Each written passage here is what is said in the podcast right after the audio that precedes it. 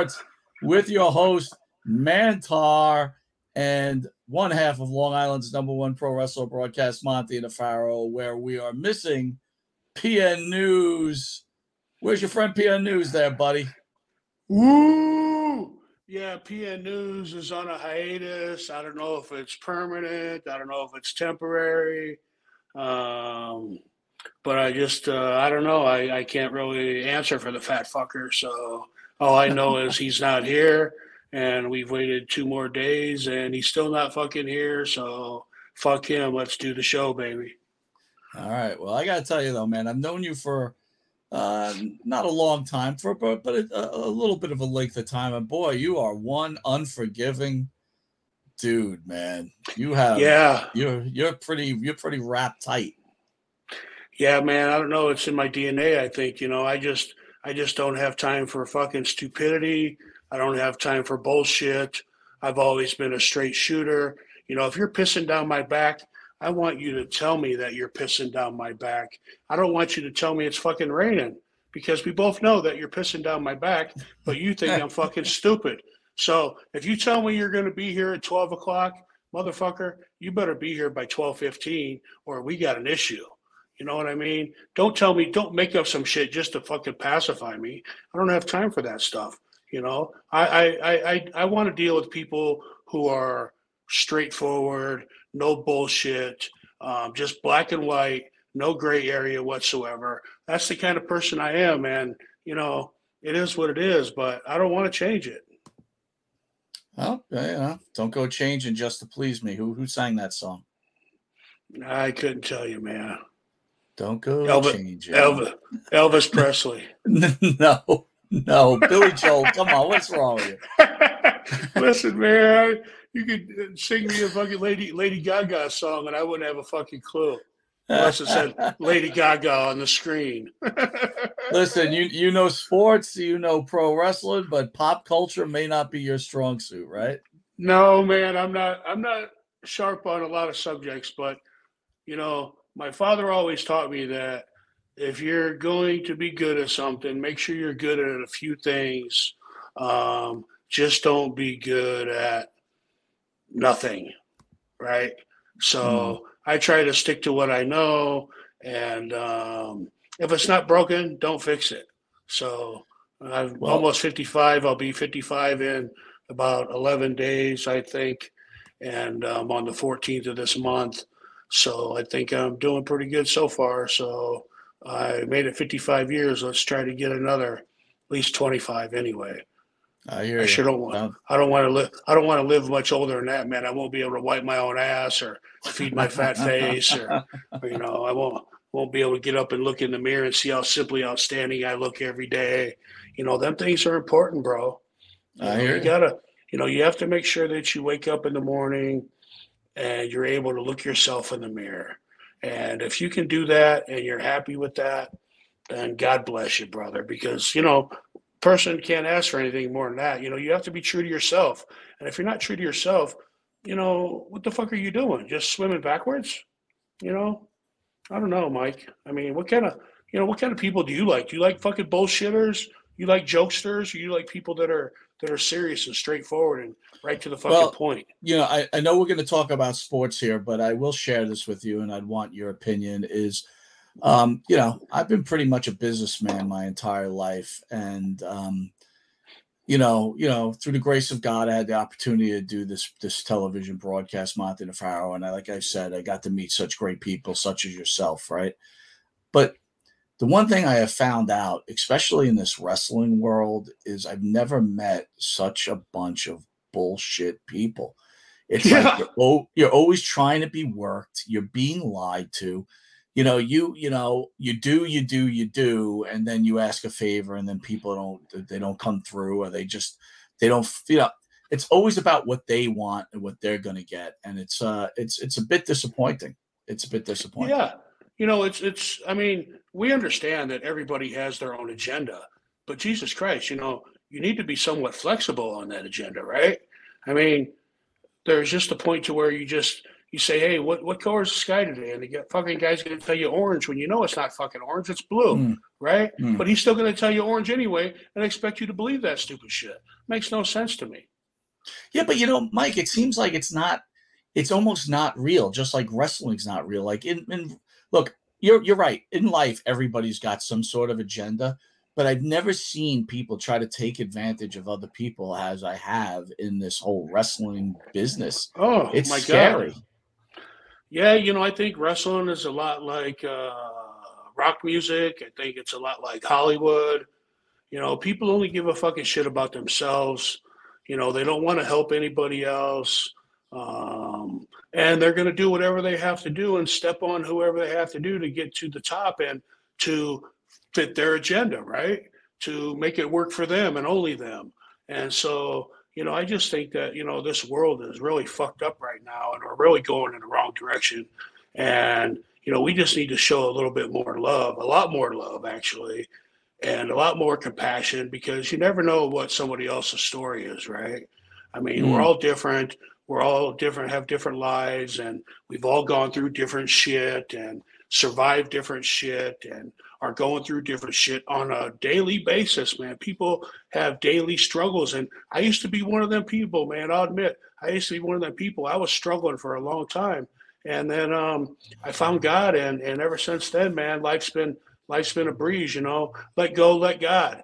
And um, if it, if God wants it to happen, it's going to happen. If He doesn't, well, you're just SOL and better find a a new a new uh, fucking avenue to go down, right?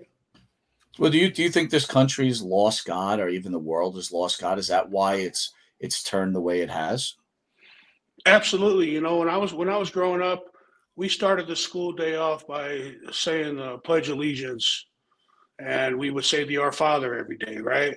And um, you know, if you look on the front of our money, it says "In God We Trust," but I don't think that's the fucking case because they've tried to write God off every avenue that they can. I mean, you know, look at you know God in the Bible. He talks about Adam and Eve. He doesn't mention uh, Adam Eva, who's the fucking transgender version. That shit just don't fucking exist in the Bible, right? And so, you know, I believe that you know the Bible is, there as a guide to how we all should live our life. I mean, you can take bits and pieces what you want, um, but still, you know, you still have to believe in one God. And in my opinion, you know, I've been to many churches before. I've been to Baptist churches. Uh, Catholic, I'm Catholic. I was born and raised Catholic, but I've been to Baptist. I've been to Protestant. I've been to all sorts of shit. And you know what? When I go there, I pray to God. And so I don't give a shit what you believe, as long as you believe in God. As long as you believe in a higher power, then you know we are good. But you know all this other bullshit, man. Just you know this transgender shit and all this shit that you know shall not. You know you fucking got people killing their wives and beating up their spouses and and just doing stupid fucking unnecessary bullshit, man. Just you know people don't want to fight anymore. You know if I had when I was in school if I had a problem with somebody, we just went out in the fucking back of the schoolyard and we settled the fucking issue, right?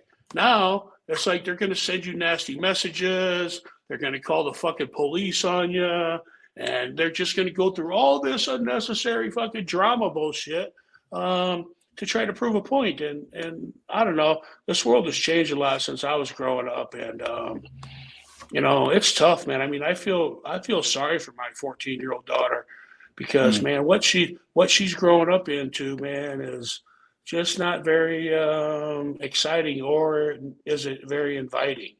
And Well, let, um, let, let me ask you this, Mike. So, growing up, obviously, you were probably a pretty big guy. Can you tell the people out there, like, give me a school fight that you had? And and I want to just advance the question a little more. You, you talked about, hey, go in the back, you know, go in the back of the school, duke it out, and it's over. It's squashed. You know, today's day and age, it seems like when someone's beating someone up, they beat, you know, and they've got the they've got their battle won. They pummel the person until there's nothing left, and maybe they're dead. What- yeah, what or the they're gonna fight? fucking shoot them, or they're Yeah, gonna right, fucking just pull out a gun and shoot him. You know, Right. they don't. Nobody wants to fight anymore. Everybody wants to stab you or fucking shoot you. I mean, what the fuck is going on, man? Settle with Well- these two. Settle with the Dukes. What was it? What was a school fight back in the day for you? Can you can you go back in your mind and Well- remember and bring up a school fight you had? You know, I've only been little one day in my life, and that was the day I was born.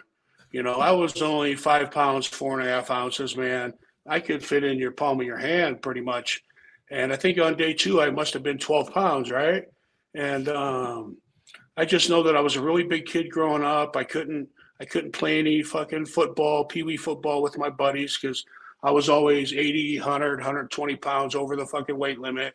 And I was within the age limit, but I was way over the fucking, exceeded the fucking weight limit by a ton, right? So I had no chance. And so a guy, we talk about this in my uh, documentary actually. Um, a friend of my mom and dad said, Hey, why don't you get Mike into playing hockey? I was five years old, man, and I was fucking the biggest kid in the class at five. And um, so they said, Well, we'll see if he wants to, you know, put on some skates. So I put on some skates and, you know, I got on the ice and I fucking fell right down, man. Got back up, fell right down again. I must have fell down 10 fucking times, man. And I just kept, just didn't get discouraged, man. I got right back up. And once I start gliding on them blades, man, it was history. You know, for 11 straight years, I was always one of the best hockey players on the team. Always one of the top one or two person on the team. I was a top scorer and I was always the fastest, believe it or not. You know, you put me on a pair of skates and I will beat nine out of 10 guys in a fucking race. And, you know, I could show you pictures of when I used to play hockey and I would just tower over these people and my shoulders were out here and everybody else is about this fucking big, right? And, um, but again, I've always taken pride in everything I've done. My dad has preached to me since I've been a little boy. If you're to do something, uh, right, do it right the first time, so you don't have to keep going over and doing it again. So that's what I did, and um, you know, I was always a big kid, and so and and you know, at a younger age, from probably zero, probably zero to eleven, I was pretty much a the fat kid on the block. So everybody used to bully me and pick on me on a daily basis, man. And um, I remember one time, man, um, I used to get bullied a lot by the kids in the neighborhood. And we used to have a Fourth of July party. And I must have been about, oh, I don't know, freshman or sophomore in high school, probably. And uh, we had a Fourth of July party. We used to um, barricade the whole street off and have a big, huge uh, block party for the entire block. And um, it was about dinner time, five, six o'clock at night. And the neighbor kids started bullying me again. And um, this kid was probably, oh, a good three or four years older than me. And he was a freshman on the University of Nebraska's football team at the time. And I was only 14, so he was probably 19, so five years older. And uh, we got into a fight, man. And he, st- I started chasing him, and and he was running around in a fucking circle, knowing I couldn't catch him. And his mom and dad called him out. They said, "Hey, man, what are you running for, you big pussy? You bullied this kid his whole life, man. Stand and fight like a man." So he stopped, turned around, and I fucking blasted him, man. And I mean to tell you what, I beat the living shit out of him in front of the whole fucking neighborhood, his parents included, my parents included.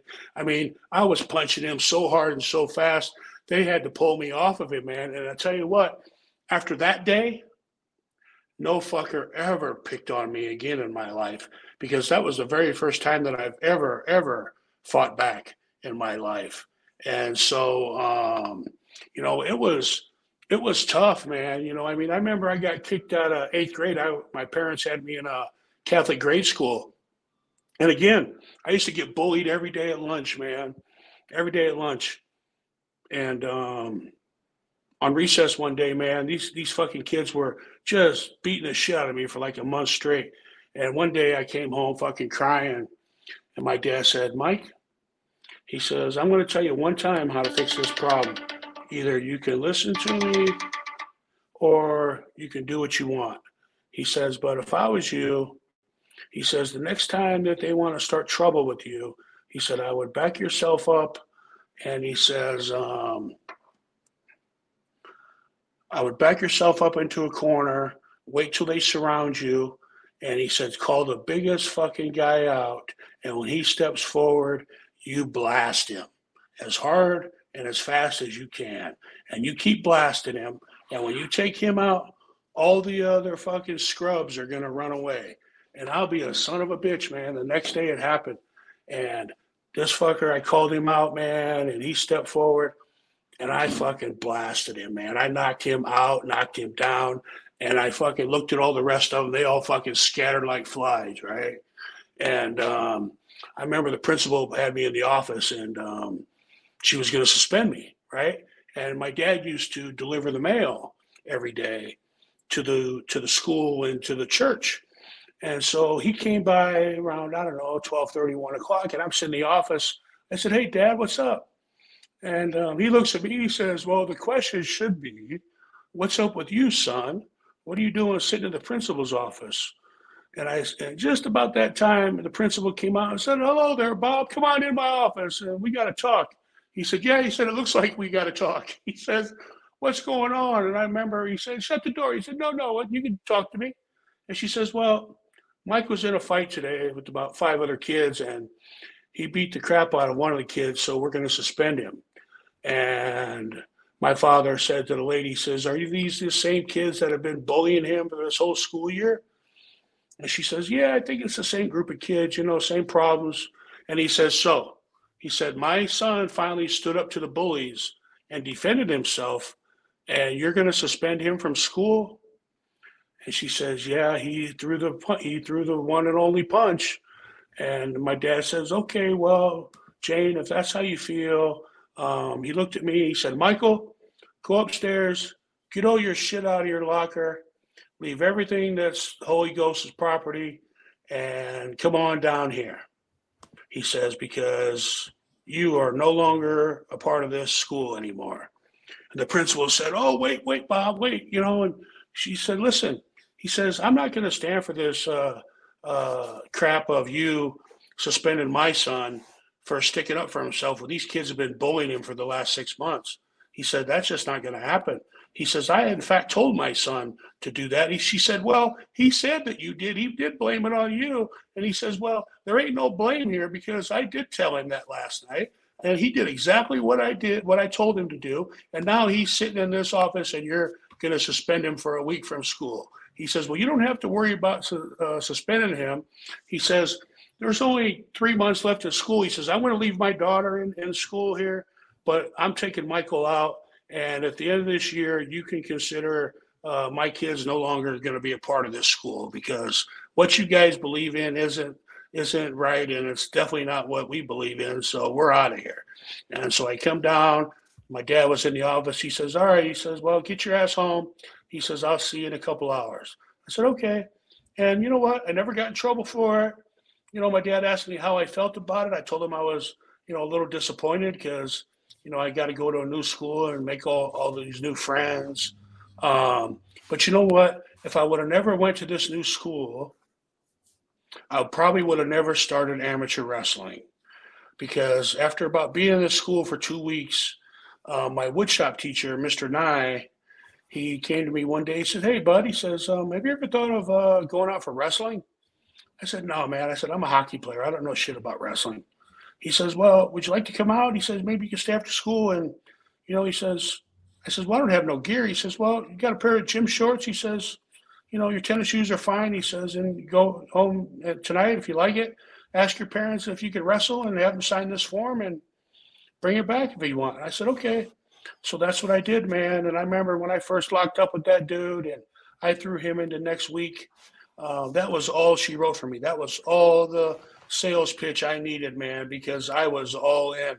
That was the greatest feeling in the world was to grab that dude around the waist and just fucking chuck him into next week, man. It was the greatest. So, you know, I truly believe that shit happens for a reason in your life and that people come into your life for a reason, that you cross people's paths for a reason. And um, I don't know, you know, it's just it's just the way it is. The way it's always been, you know. So got into wrestling and I took to it and, you know, won a couple state titles, a couple world championships, and I was slated to be a 1986 Olympian at 13 years old. So I must have been doing something right, you know. Uh, it was uh, a pretty impressive uh, amateur wrestling career I had. And then I played a couple years of semi pro football and then got right into professional wrestling at 21. So, Well, let you know, let me hold you on this one, and I'm going to uh, try to answer as honestly as possible. You in your prime against Brock Lesnar in the prime amateur wrestling, um, you have a shot at beating him. um, I, I, I do have a shot.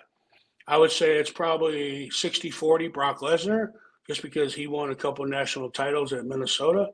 Um, but I was I was fucking tough, man. I mean, I was I was a great Greco-Roman wrestler. I was a great freestyle wrestler, and I was just a great wrestler. And um, you know, I used my weight to my advantage, just like Brock. Brock wrestled heavyweight for the University of Minnesota, so we would have both been in the same weight class. And um, I had I had, would have had a legitimate shot at beating Brock Lesnar back in the day. Love it. So it's common knowledge now. You've been doing this show for at least uh, two months, and your name is starting to really get out there. You're getting invited to do interviews, and you know I'm hearing the Mantaur name more in the last say three months than I've had in the last five years, and that's certainly not an insult towards you, Mike. I'm just trying to state the facts. I'm going to play a video right now of Oh uh, last, of last Monday. Kliq This. And I want to understand why people's stories are so different. So I'm going to play this video right now, and then um, I'm going to ask you to discuss Kevin Nash's comments that uh, what So- happened between you and Scott Hall. So Were you uh, now you would have you would have gotten on your television uh, the Sheik's product, Yes, big time wrestling, that was what I, I watched growing up. and of course uh, Sean Waltman's favorite wrestler, Pampero Firpo.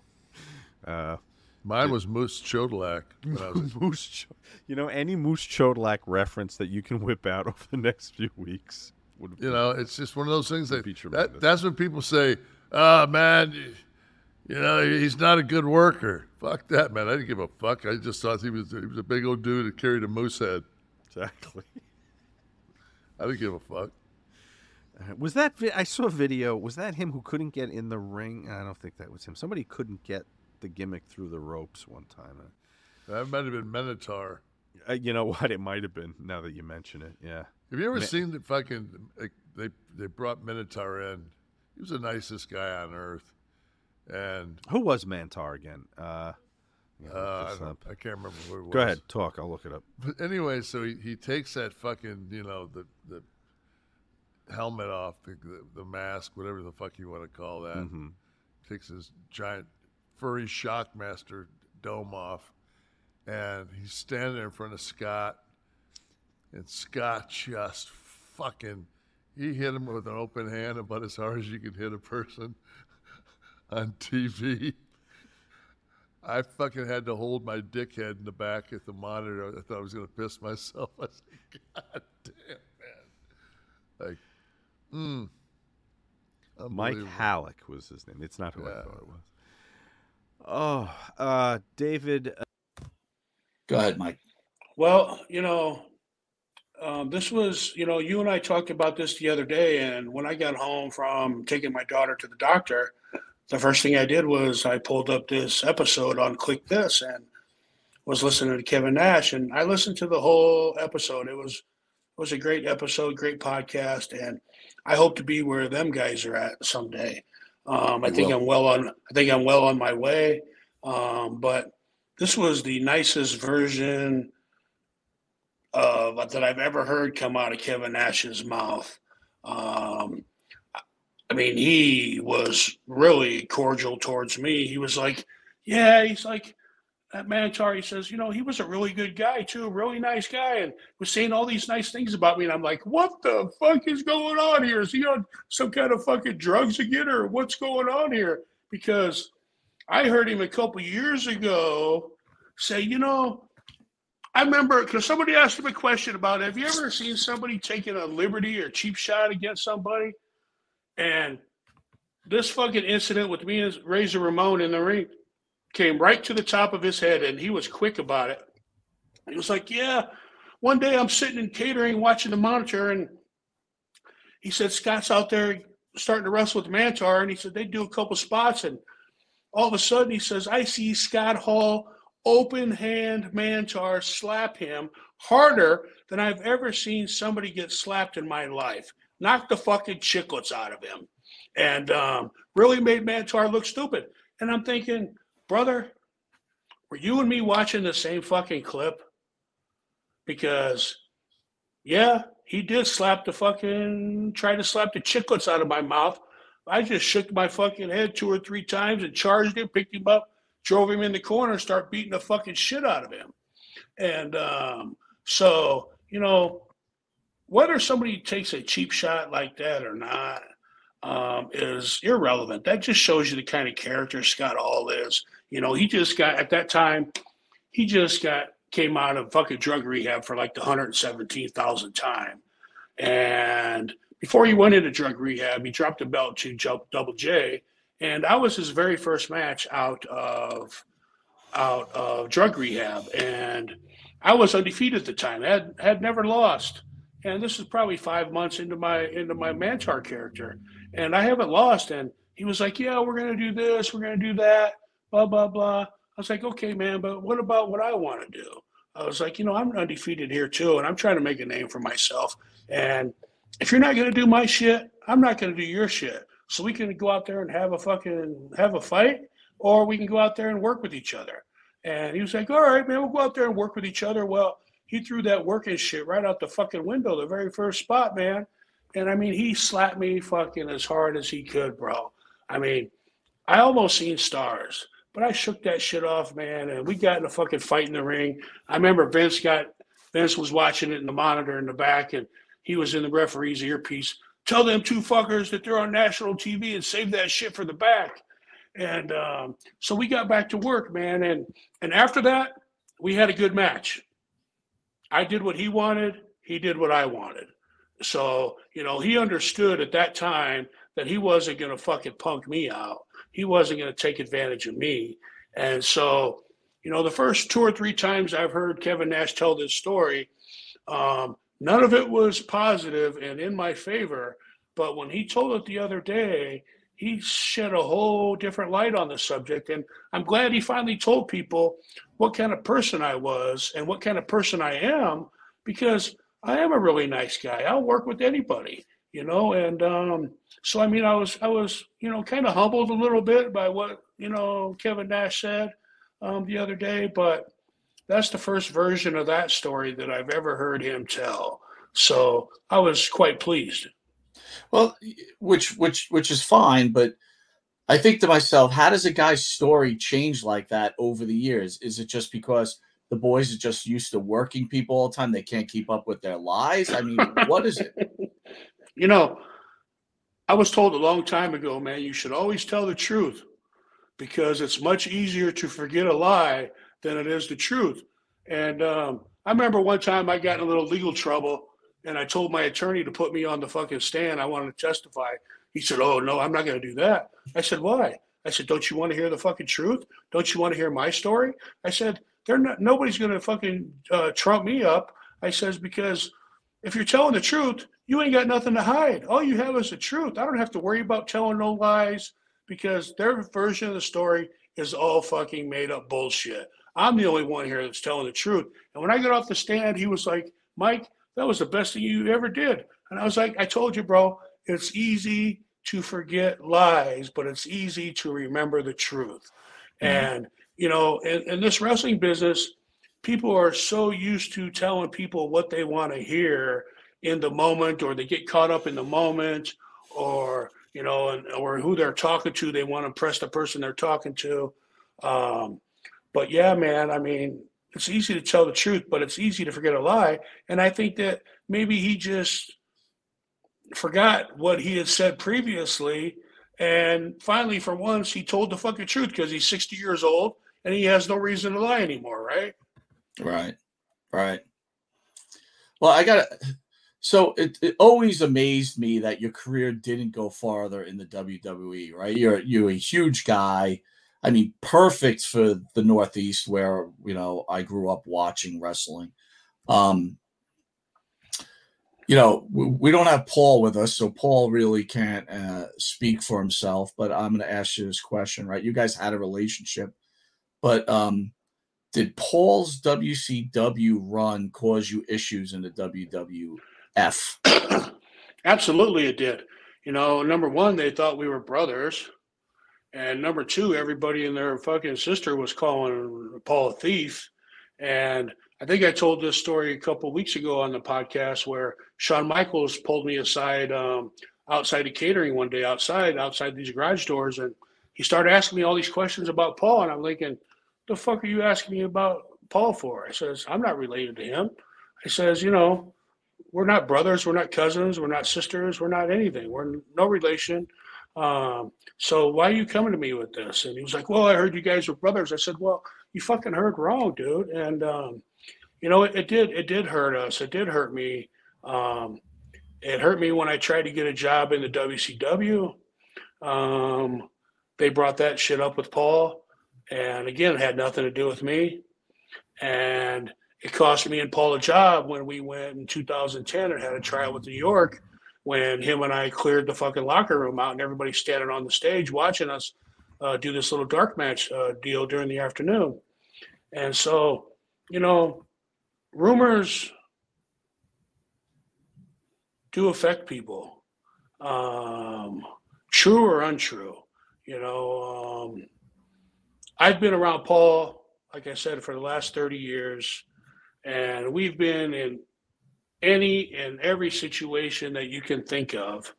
And I mean, I've had thousands of dollars on my person, and I would leave it on the table. And you know what? When I got back to that money after I woke up, I never once had to think about counting how much money I had to see if any of it was fucking missing.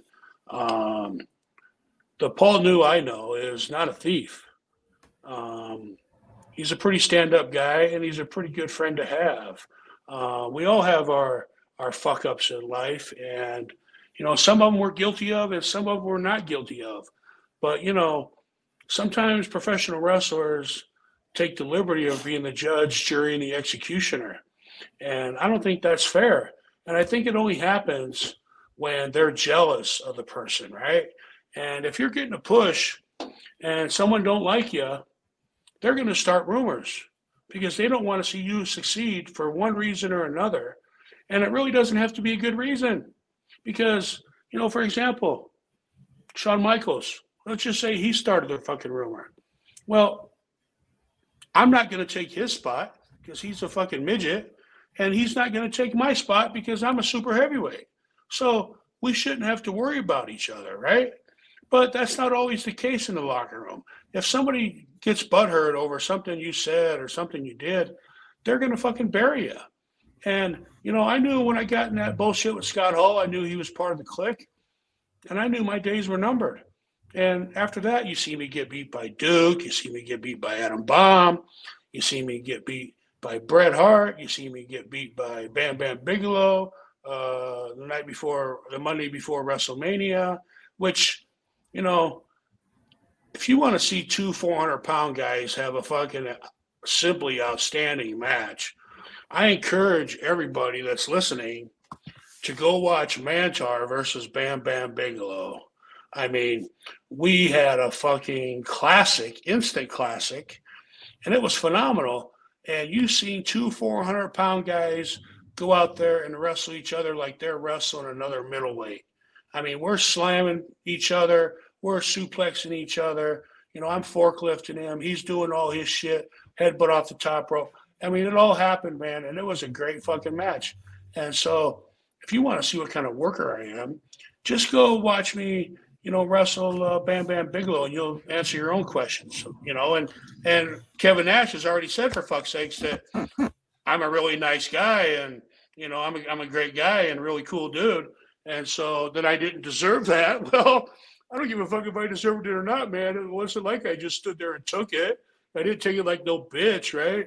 Um, so, and for me, that's that's all that matters. I could give a shit less, you know, who open hand slaps me across the face as hard as they can, because before I would get in the ring with anybody, from the very first guy I've ever wrestled to the last guy I wrestled, I'd always say, listen, whatever you do, you better lay that shit in because otherwise I'm not going to sell it.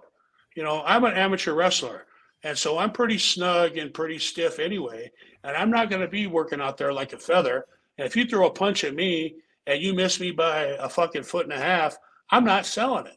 If you go to clothesline me and I don't feel that forearm fucking wrap around my chest and my neck, I ain't taking a fucking bump.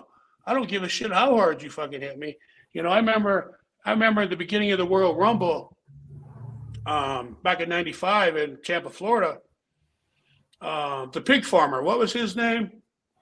Uh, um, uh, God, they were just on our show. Um, Godwinn's. Yeah, Henry Godwinn. So I remember he was hitting me with the fucking couple clotheslines, and I was in the Royal Rumble, so I didn't take no fucking bump, right? And you know, I got chastised for it. And I was like, listen, he just hit me with the fucking clothesline. I'm 400 fucking pounds. I'm 100 pounds heavier than he is. I'm supposed to take the fucking bump? Fuck you. You take the fucking bump if you want to take the bump. You know? Right. I'm not I'm not taking the fucking bump. You know what I mean? If I'm gonna take a bump, you better surprise me or it better be something fucking devastating if you want me to sell that shit. Because otherwise, I ain't selling it. You know, just plain and simple. You know, Mike, I, I want to get into some sports question with you, but I got one final question. Do you just dislike Scott Hall because of that one event, or was it other things that made you dislike him? Um, well, I'll tell you what, it has a lot to do with that one event. But in all actuality, you know, the Scott Hall that you've seen on TV wasn't the Scott Hall that was in the fucking back. The Scott Hall that was in the locker room was a fucking arrogant, pilled up, drunken prick. You know, plain and simple, man. He was not a nice dude. And he might have been nice on occasions, but he was a fucking asshole more than 50% of the time, except for the people that he was in the clique with, right? He never treated none of them wrong. He never disrespected none of them, never ribbed none of them, never got smart with none of them only the fucking people that you know he felt intimidated by. So in a way, I kind of take it as a compliment. The Scott Hall choose, chose to fucking try to knock the shit out of me because that that tells me that he was intimidated by me and he was afraid of me and he figured that he better get the first fucking blow in. Well, he got the first one in, but I got the last one in. But yeah, I mm-hmm. mean, you know, it had a little bit to do with it, but for the most part, Scott was just a fucking pilled up, drunken fucking dick. And I know Scott, I mean, I know Kevin said some really nice things about you, and I know that made you feel good. Um, has that changed your opinion about Kevin Nash now? Um, no, that just tells me that he didn't remember all the fucking previous lies that he fucking told, right? Um, you know, so I mean, listen, I would sit down with Kevin Nash and have a fucking beer and sort out any fucking difficulties uh, that he has or don't have man to man. I personally don't think he has any beef with me whatsoever. I don't have any beef with him except for I've heard him embellish this Razor Ramon story four or five times in the past 20 years. Um, but other than that, I don't have any problem with Kevin. You know, he's a great guy. Um, he, in my opinion, he really wasn't the greatest fucking wrestler. He was kind of the fucking shits. But he's a big son of a bitch, man. And if someone like him doesn't make any money, nobody's going to make any money. You know, um, I got to tell you one story while we're on the subject about Razor Ramon, just to cement my point. So we're on a California tour, and we're out in California for like two or three weeks, and um, I wrestled the British Bulldog on the whole tour. Fucking was a breeze, man. So simple, so easy. And um, one night we got done, and everybody was flying out of LAX the next morning. So after the show, everybody went back to the fucking uh, strip club and got hammered and went to the nightclub, whatever we did. Um, but the um, men on a mission, Mo and Mabel, I was with Mo and Mabel, I was, I was with them. And uh, we were at the Waffle House at the LAX airport. And we're sitting there and we're finishing our breakfast. And this was probably two thirty, three o'clock in the fucking morning, man. It was late. And you know, none of us had been drinking really that night. And, you know, I'm not a big drinker anyway. I'm just a fucking pot smoker. And um, so we're sitting there finishing our breakfast. And in comes the one, two, three kid and Razor Ramon. And back then, when I worked for the WWF, um, oxycodone, Valium, and somas were the drugs of choice. And most likely it was somas. I mean, there was somas. Everybody had somas.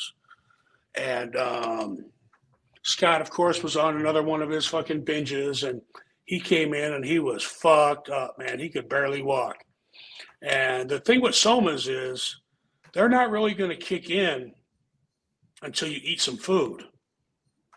Once you eat, eat some food, them things are going to hit you like a fucking Mack truck. And so we're all sitting in there, we're eating our breakfast and shit, and these two fucking clowns come walking in. And uh, they come walking in and they sit down and they order some fucking food. I remember Razor ordered some fucking oatmeal and ordered a bunch of other shit, but he started with his oatmeal. And so we're all sitting there together, kind of chopping it up and eating. And Razor is on about his fourth or fifth spoon of his fucking oatmeal.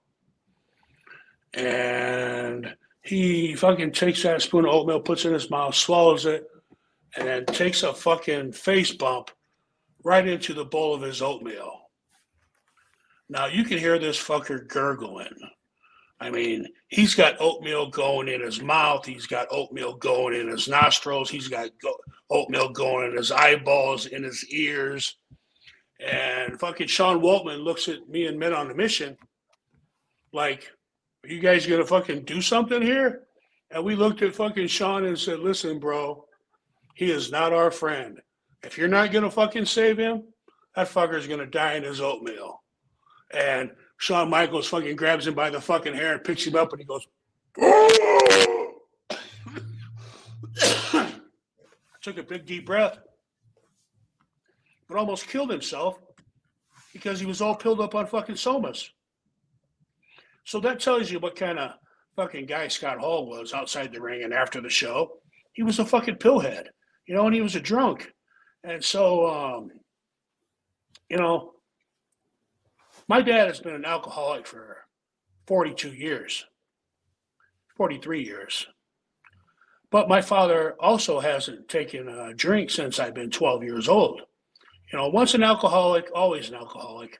Once a drug addict, always a drug addict. But are you clean and sober? Are you still that same fucking addict that everybody knows and loves, right? And you know, my dad is a is an alcoholic because he used to be a drunk, but he's been sober for 42 years.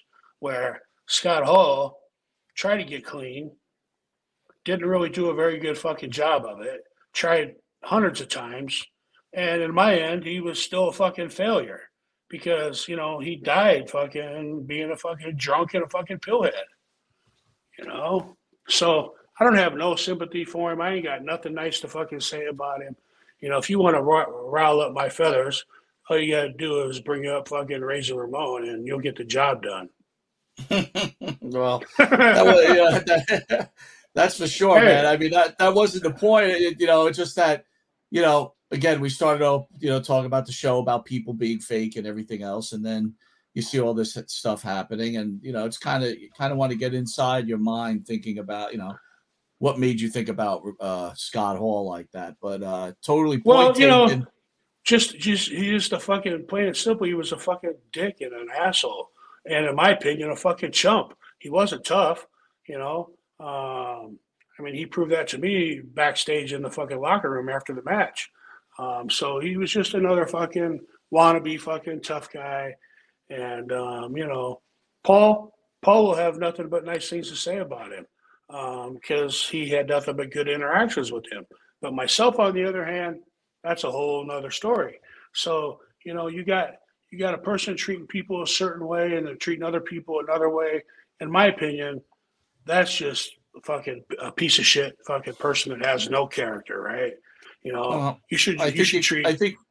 I think you hit on the head, man. If he was intimidated by you, then he he he went after you a certain way. If he wasn't intimidated by you, maybe that's why he was nice to people. Who knows? It must just look. There's two sides to everybody, right? So yeah, you know, and and Unfortunately, you know, Scott's dead and, you know, he's not responding.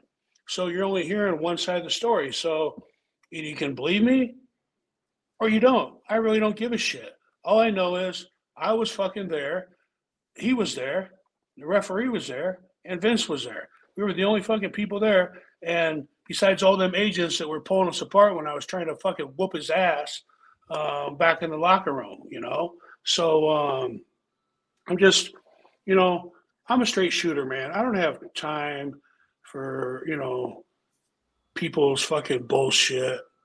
You know, uh, like I said, I'm a I'm a straight shooter. I you know Mike, if I can interject, I think to me the bigger problem of the whole deal is is what you said about 20 minutes earlier that they cost you your job, which mean they cost you to lose money and not be able to take care of your family over trivial stuff. And absolutely, know, this and this brings me back to this wrestling thing where, you know, Eh, you know, where's the human empathy of things, and where's the taking care of the other human being? You know. Well, you know, and you know, I mean, if they didn't cost me the job, if someone didn't cost me the job and, and I got fired the first time because someone didn't like me, well then why would you bring me back a year later, a year and a half later, and then another year after that, right? I mean, obviously, someone seen that I was a great fucking athlete and that I was a good hand and that I could make him some fucking money. But, you know, there was them same fucking people that were there during the whole fucking process. And who knows, maybe they cock blocked me again. I have no idea. All I know is that I did three different characters for New York in a matter of three and a half years, probably. And um, Vince, in my opinion, dropped the ball on every single one of them. If he'd have listened to me from Jump Street, you know, I'd be a millionaire by now, and and we'd be telling a whole different fucking story. Uh, right. But you know, obviously somebody seen something in me, and they liked it. Otherwise, why are you going to fire a guy and then bring him back in a, a year and put another gimmick on him, and then he gives you what you want, you fire him again, and then you bring him back a year and a half later to do another gimmick. You know, so I mean, fuck, who knows, man? I don't know. It's, it's all that's fucking the past is the past, and you know, I'm living my best life now down here in Cape Coral, Florida, and that's really all the fucking shit that matters to me, man. You know, I wake up every day, I can look myself in the mirror and I'm happy with what I see. And, you know, that's that's what's important, you know. I mean, you know, we all have demons, we all have shit in our life that we're not proud of. But at the end of the day, if you can look at yourself in the mirror and you're happy with that person, then kudos to you, man. Keep on fucking trucking, you know, because I not only want to succeed myself, but I want to see you, Monty. I want to see you succeed. I want to see Pharaoh succeed. I want to see who's ever in my path or in my circle. I want to see all them people succeed, right?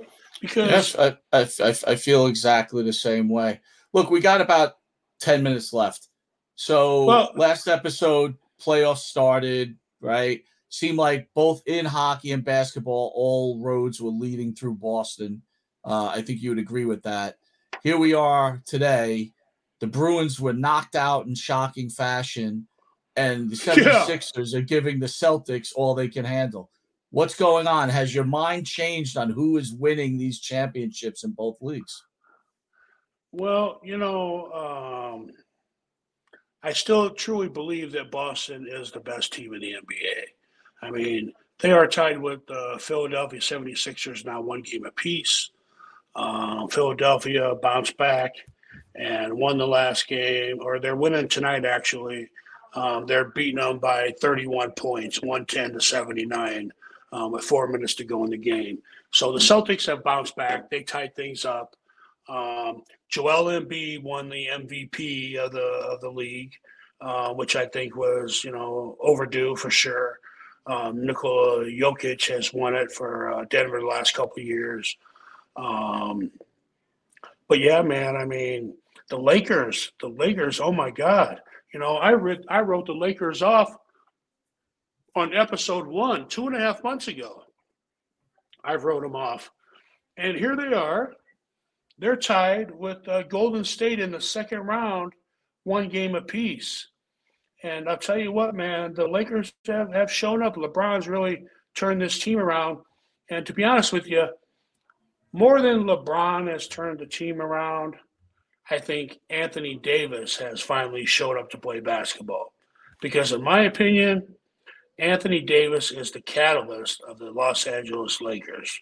If he's having an off night, they're having an off night.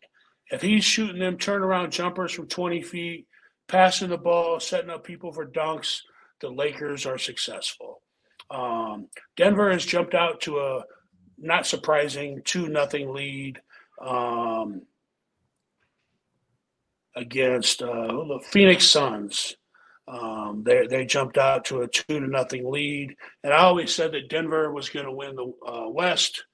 Uh, the other top, the number two seed, Milwaukee, they got ousted by the, or not, sorry, not Mil- Milwaukee, uh, Memphis. They got ousted by the Lakers in the first round. And, uh, but yeah, the Lakers so far, in my opinion, are the surprise team in the NBA playoffs. And I'm sure that would make uh, Paul and Tim Beal very happy because they are both diehard Laker fans.